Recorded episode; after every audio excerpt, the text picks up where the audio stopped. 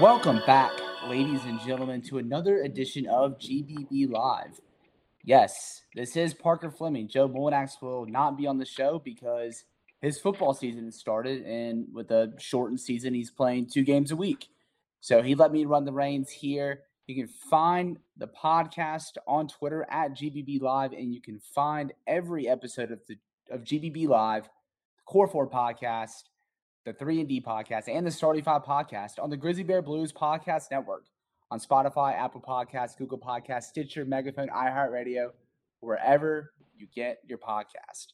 And Grizzly Bear Blues is a blog under SB Nation. You can find it on the web at grizzlybearblues.com or on Twitter at SBN Grizzlies.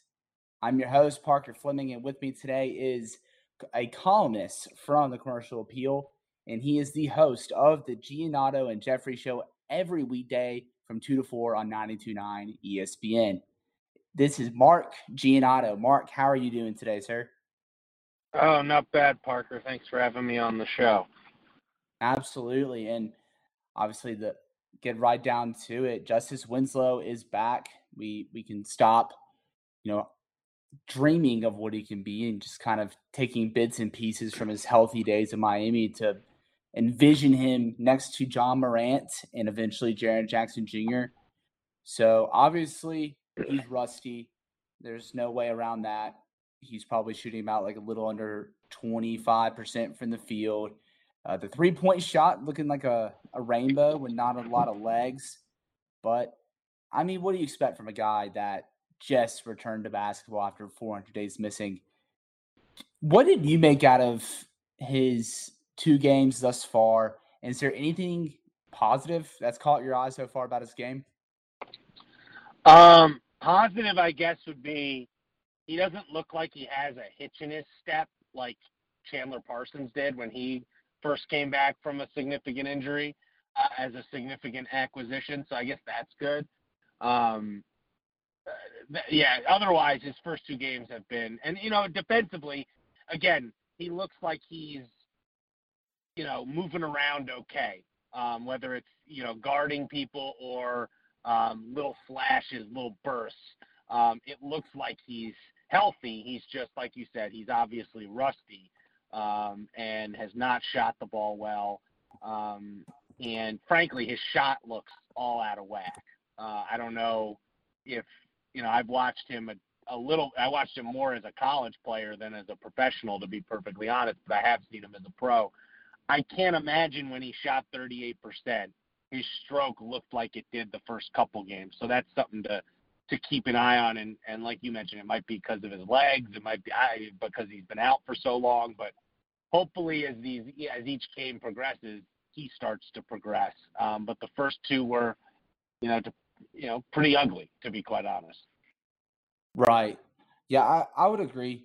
It's been a little ugly. I would say the real silver linings of his play thus far is just how he's defended guys like Devin Booker and Luka Doncic. Because on the next great Grizzlies team, it's not going to be Dillon Brooks taking on that responsibility as he has the past year and a half you're looking at that being Justice Winslow. With that, one of the questions on our Grizzly Bear Blues roundtable today, shout out to the writers that contributed on, was what is the best use of Justice Winslow? And right now we're seeing him off the bench. And, you know, the first game's kind of a scratch. He's playing next to John Konchar, Sean McDermott, and Gorgui Dieng.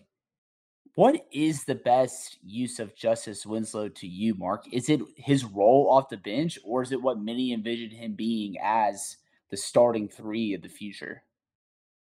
Yeah, that's an interesting dilemma, and that's what these next 15 games I'm going to be paying attention to because because one thing I think that I that feels like got highlighted a little bit in these first two games, and you don't want to draw too many conclusions off of it, but I think we all envisioned that wing, that ideal wing alongside Ja Jaren because of the opportunities that Ja Morant creates as like a drive and kick point guard. uh, you want a you want that that wing, I would think, to be a good three point shooter. And when you look at Justice Winslow's numbers, he's had a year or two where he has been a capable three point shooter. But to me, I think I, I'm not I'm not worried that Justice Winslow is going to be able to get back at some point to the level somewhere near the level he was playing before he got injured when he was in Miami. I do wonder if he's the third guy, if you will. Like he feels more like a fourth or fifth guy in your if, if we're talking about pecking order on, as you put it, the next great Grizzlies team. And so that would be my one concern here, even early on, is that, and maybe, you know, if you ask the Grizzlies front office, they would say they never envisioned Justice Winslow as the number three guy on a great Grizzlies team. We just kind of, some people kind of just ran with that when they traded for him. But I, I do worry. I think he needs to be more of an offensive threat um, for him to really be that guy on the wing. Like it's great that he's a def- great defensive player and you know, you need that in a lineup featuring Ja Morant. It appears because is going to be more in the Stephen Curry ilk, where you know he is this fantastic offensive player that, frankly, you'd rather him focus his energy on that side of the ball, and you you come up with ways to whether through personnel or through scheme hide him on defense. And Justice is the type of player in a in a hypothetical lineup with Ja gives you flexibility like that because of the different positions he can defend. So um, it's kind of twofold. It's like it feels like I, I, I'm convinced Justice Winslow is a good NBA player uh, and a guy who can be on a you know be an important piece on a great team. But is he like the missing piece that we all think they're sort of missing still to go alongside Ja Jaren long term? Uh, I have my doubts about that. Right. Yeah, I would agree, and I and I know a lot of our writers agreed with that sentiment on our roundtable. It's you know he could be a piece, but that third guy is probably not on the roster. It's probably not Justice Winslow, and there are a lot of concerns that you just alluded to, especially with his offensive shot or offensive fit next to Ja, because we don't know how his jumper is going to progress. I mean, I don't think it's ever going to be like this, but will it ever be that 38% that he shot in his healthy years of Miami? I'm not too sure. Yeah. But I really do like how you use the Stephen Curry comparison just of how Ja is going to be like an offensive hub that probably should focus more of his energy there because feel free to agree or disagree with me here, but it's crazy to say that the Grizzlies brought in Justice Winslow not to be the third guy, but to be the Grizzlies version of the guy they traded him for. That's Andre Iguodala. Yeah, that's not a bad comparison. Um, a guy who hopefully, you know, maybe isn't a, a great three point shooter, but a timely three point shooter, a guy who can create some off the dribble, and a guy who gives you a lot of flexibility defensively, can guard, you know, anyone. You know, you, you hypothetically, when, when you envision Luka Doncic, he can cover, or excuse me, Luka Doncic, Justice Winslow, hypothetically, you'd think, you know, we mentioned already, you put him on Devin Booker and Luka Doncic, but he also could cover someone like LeBron in a playoff series, or, um, and you know, obviously, no one stops LeBron, but he's the type of guy who maybe can slow down LeBron, kind of like Andre Iguodala has done in some of these NBA Finals. He's never really stopped LeBron, but he's at least provided some resistance. Uh, and so yeah, you know, and they haven't really had that type of guy. I know Dillon is sort of like that, but like since Jay Crowder was traded, that's sort of what Jay Crowder was. You know, you'd hope you'd hope uh, Justice Winslow is obviously a higher ceiling version of Jay Crowder, but that's sort of what Jay Crowder was. He can guard, you know, LeBron James, but he could also guard some smaller guys too, and gave you a lot of flexibility from a defensive matchup standpoint. Absolutely. And, you know, Justice Winslow isn't the only part of the Grizzlies right now that people are kind of, I guess, concerned. I think it's just kind of more outrage and just uh, instant gratification of everything. But, you know, these past two games have just, you know, really brought out the really concerned part of Grizzlies Twitter, whether it's the front office sabotaging with how they rested in that uh, Phoenix game, or how just the offense looked out of sync against Dallas. And then you also have people questioning Coach Jenkins' rotation decisions when beginning of the season he, he was adamant about going 10 guys, and that even means if Sean McDermott's the 10th guy on any given night, he's going to continue to do that. And it's fair. It's what Coach Cl- or King Kleiman has said is um, a data accumulation season. And so you're one person I saw on Twitter that kind of just, you know, a voice of reason, kind of just like calm everyone down. And you also offer a different perspective that you're not originally from Memphis, you know? You never had like, mm-hmm. the fan ties to any of it, like how I might have, or how your producer Connor Dunning might have, or other people around Grizzlies Twitter, I guess. So, is there really much to be concerned about? Do you think we just kind of inflated our expectations a little bit because of how the team has performed thus far?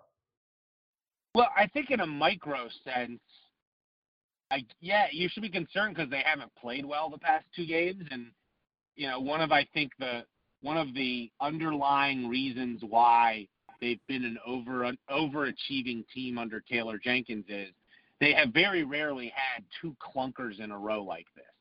And so whether they beat the Clippers or not, you do want to see them play better. You know, like the Clippers are obviously if the Clippers are playing are clicking, they're one of the best teams in the league, and it's going to be tough to beat them, even if you're playing well. But you'd like to at least see the Grizzlies play better um, after you know playing poorly the last couple games.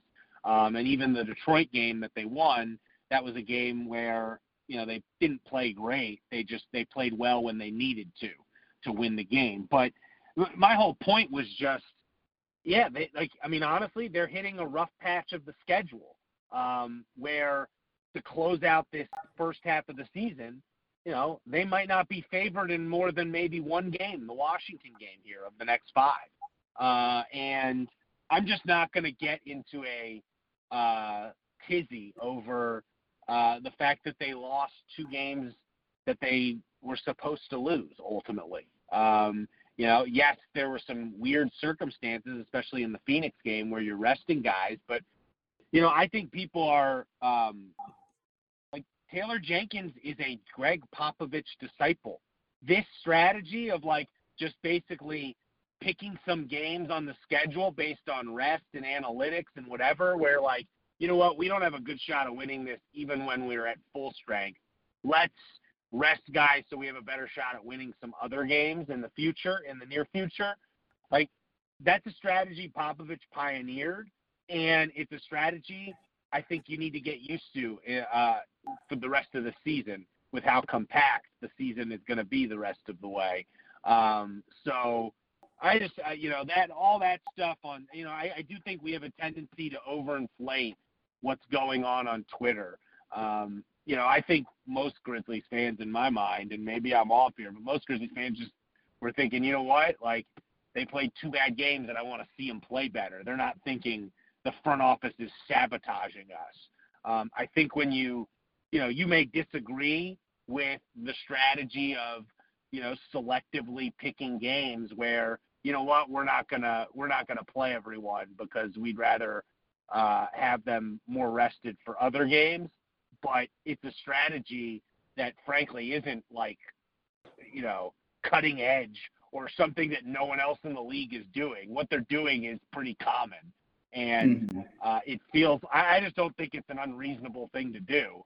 Uh, they just need, you know, I think these last two games they were exhausted, and I do think if you want to be concerned, it's being concerned about the fact that the type of uh, volume of games they've had lately that's what the rest of the year is going to be like uh, because the second half schedule that was just released is brutal uh, in terms of you're playing 40 games in I think 68 days. So um, I would just say get used to it, and rather than panic, it's just about you know I think it's you know this is going to be a really really tough slog just based on the circumstances of the calendar.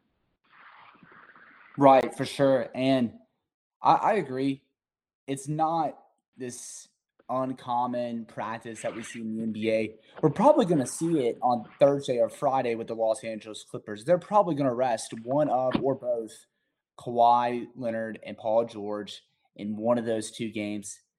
And well, my guess is they'll alternate them. Like one will yeah. sit one game and the other will sit the other game. It's what Houston did it when they came here for a back to back. Like that game where Houston played here, John Wall played and Victor Oladipo sat. Well, the night before, Oladipo played and John Wall sat. So, and I mm-hmm. expect that's something the Clippers will do something similar. Right. And you allude to the brutal second half of the schedule where they play 40 games in a little under 70 days, but that doesn't even include you know, there's a seven game home stand or road trip that is the longest ever during the Memphis era of the franchise, per the the PR release that I have up here. And you know, there's a lot of tough opponents there. You have a few games against Denver. You have Dallas again. You have two games, two or three games against Golden State. I mean, New Orleans, they're always a tough matchup. And they, they closed the year, Parker, with eight games in eleven days. It's like brutal. It, it is. It is as I, I think we said it on our show. It is as probably as daunting a schedule as any NBA team, just in terms not necessarily the quality of the opponents, but in terms of having to play so many games in so few days. Probably the most daunting schedule an NBA team has faced, I would guess, since that like 99 lockout year when they started in January and played like 50 some odd games in three months or something mm-hmm. absurd like that. Like this is, I mean, they don't have more than one day off between games the rest of the year uh, once they get back from the All Star break, uh, and they have 11 back to backs. And uh, you, like you mentioned, a seven game road trip, and you know that road trip is seven games in 10 days.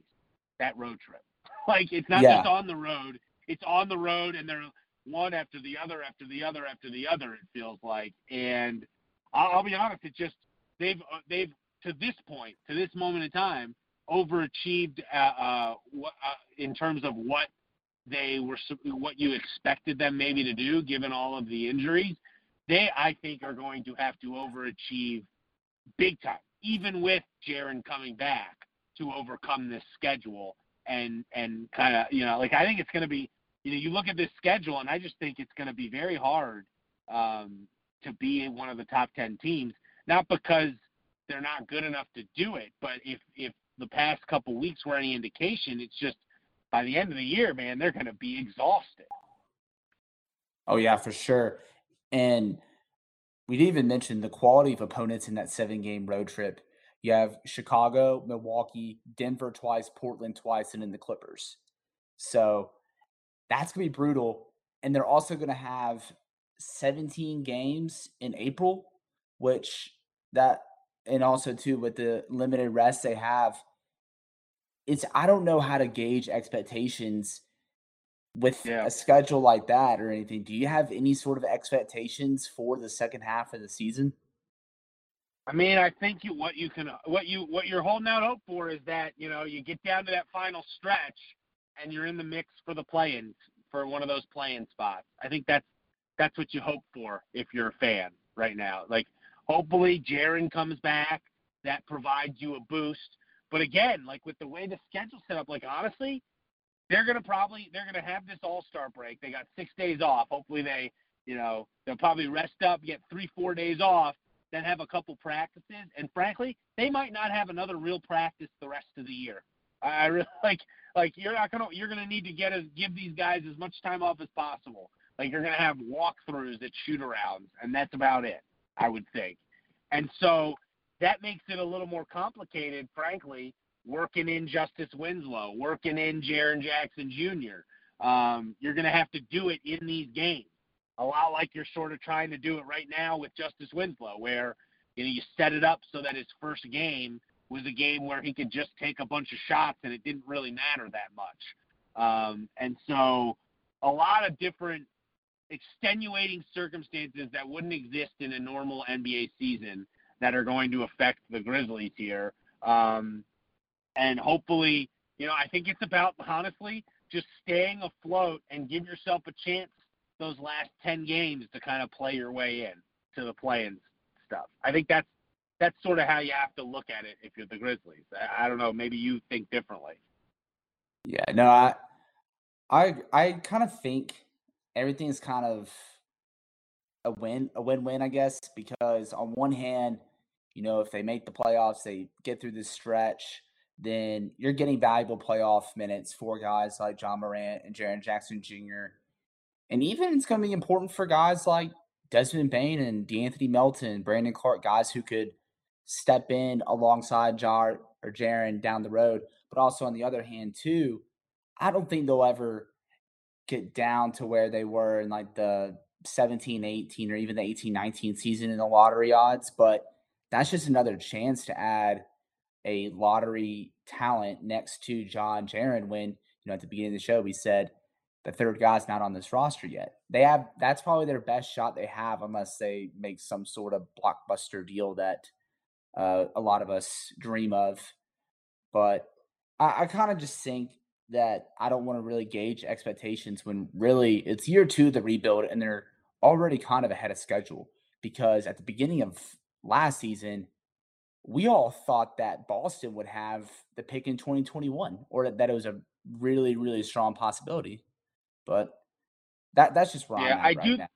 I, I do think it's important though. I I don't want to see them crater and be playing meaningless basketball down the stretch. Right. I think that would one, it would be a bad sign if you have it would be a bad sign for the Ja Jaren Justice trio, if you will, if they just kind of crater once they get everyone back and they're you know just get you know basically in the lottery and not like it's one thing to be in the lottery and it's like the last you know last four or five games of the season you fall out of the race. It's another thing if they like you know Jaren comes back and it really looks bad and they crater in the last 20 games of the year, meaningless. Yeah. Um, so that that's how I would look at it. Um, I know like people talk about the pick, but I do think it's also important to you know it's important to continue. You know, it's important for for Ja, Jaren, and Justice to have some success together too, um, mm-hmm. because I suspect unless unless Justice plays like he's just played the first two games, if he plays like this for the next 40 games, maybe they don't pick up his player option for next year but my or team op pick up the team option on his contract. But my guess is as long as he shows glimpses of being what they think he might be, they're gonna get they're gonna run this back next year with Justice Winslow. They're gonna pick up that team option. And mm-hmm. so um, you want to make sure you know. I mean, this is about figuring out if they can have success together, and you know, it obviously would be better if they if it works than if it doesn't. So um, I guess that's how I look at it. You're right. There is no horrible outcome in all of this. You know, ultimately the worst case is you're in the lottery and you get a chance to to add another, you know, significant piece to the to the puzzle. Uh, but you know, I, I'm the type of person, I'm the type of fan, if you will, that you know I don't want to. I like trying to win as many games as possible. Um, I, I like the way they're doing it. I like the mm-hmm. way how they are a competitive team but they are making sure that their eyes are always on the future. I, I, like the way they're doing it right now. I think they're taking the right approach. Absolutely, yeah. I, I can never say enough of how how much I like what the Grizzlies are doing, especially with just staying competitive, but also having an eye on the future. Whether it's something as small as just playing Xavier Tillman over Gorgui Dieng, who is kind of an, a veteran that's more of a trade asset, and then Xavier Tillman's a guy that could eventually be a good role player but I also do think with the whole cratering thing, I think the play in really helps because you could be five or six games out of eight, but you could be a game out of 10 and you still get a chance to play mm. for that eight seed in a sense. I, the play in situation is still really weird and foreign to me. I don't really know a whole lot of how it works, but it should be fun. But Mark, we'll, we'll get you out on this because I know a lot of people are really antsy and eager for this player to return, and that's Jaren Jackson Jr. And I had actually caught up with uh, the SB Nation's uh, Dallas Mavericks blog before the game the other night, just asking about Kristaps because they had the same injury in different timelines, and for him, it's it's awful with, Dal- uh, with Dallas and Porzingis because he wants to trade him for whatever they can get. He's been a shell of himself defensively, and it's kind of led to their defense cratering. And as we saw past two nights for Dallas, they look better without Kristaps Porzingis right now. And it leads me to ask this to close the show: Are you totally fine with the timeline that they're on with Jaren Jackson Jr. right now for both injury prevention, but also just easing him back into playing to, you know, prevent a, a situation like we're seeing with Dallas for Kristaps Porzingis? Well, it feels like, I mean, right around now, if you look at the timeline for the repair of a meniscus, they say it can take up to six months. Well, we're right at six months, and you know, I suspect, I suspect they'll probably wait till the till after the All Star break. But I suspect soon after the All Star break, we will see Jaren Jackson Jr. and that's sort of what I, I I thought maybe he'd come back around now, and you'd have him play some games before the All Star break. Um, but I also thought Justice was going to be back earlier than he ended up being back. Um, so I think I think you probably don't want to bring Jaren back right now because you're already trying to work Justice into the rotation. So hopefully over these next four or five games for the All Star break, you figure out exactly what you want to do with Justice. Justice figures out how he fits in, and then you add this new piece of Jaren Jackson Jr to the puzzle, a piece that is a lot easier, hopefully. You know what he does with these players. He's done it. He did it all last year. Um, so I'm not. I, I would not say I'm concerned. Again, if we're talking this micro macro, in a micro sense, I am not concerned that Jaren Jackson Jr. is not back yet. I expect he'll be back soon. In a macro sense, I do think it bears watching how he comes back from this knee injury because he hasn't finished a season yet. He, he's been injured both seasons he's played in the NBA. He will have missed a, a you know pretty decent chunk of of games in all three seasons he's played. No matter how this works out the rest of the way this year. So in a macro sense, I am paying attention. And from here on out, stay healthy consistently. Is this the last of his health issues that we have for a while, so that he can blossom like he looked like he was about to sort of blossom before this latest knee injury. Right, for sure. And that's all for today's show. Mark, do you have any final comments before we close the show? No, just get ready. It's gonna it's gonna be rough on the players this second half season. It's gonna be rough on fans too. It's a it's a lot of nights watching the Grizzlies. Hopefully, get that get the honeydew list done now or you know get get it done now so that you have plenty of time uh, every night to watch the Grizzlies because it's pretty it's to be fast and furious.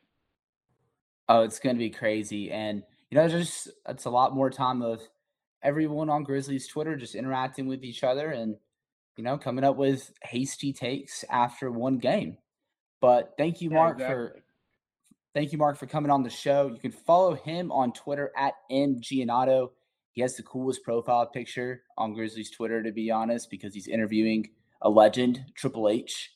And you can listen to the Giannotto and Jeffrey show every weekday from 2 to 4 p.m. Central Time. And make sure you're reading his work and subscribing to the commercial appeal. You can follow me on Twitter at Paka underscore Flocka. Make sure you are reading the blog at grizzlybearblues.com or on Twitter at SBN Grizzlies. And make sure you are following the podcast on Twitter at GBB Live. And make sure you're liking, subscribing, and downloading to the Grizzly Bear Blues Podcast Network so you don't miss a single episode of any of our four shows. And with that, that's it.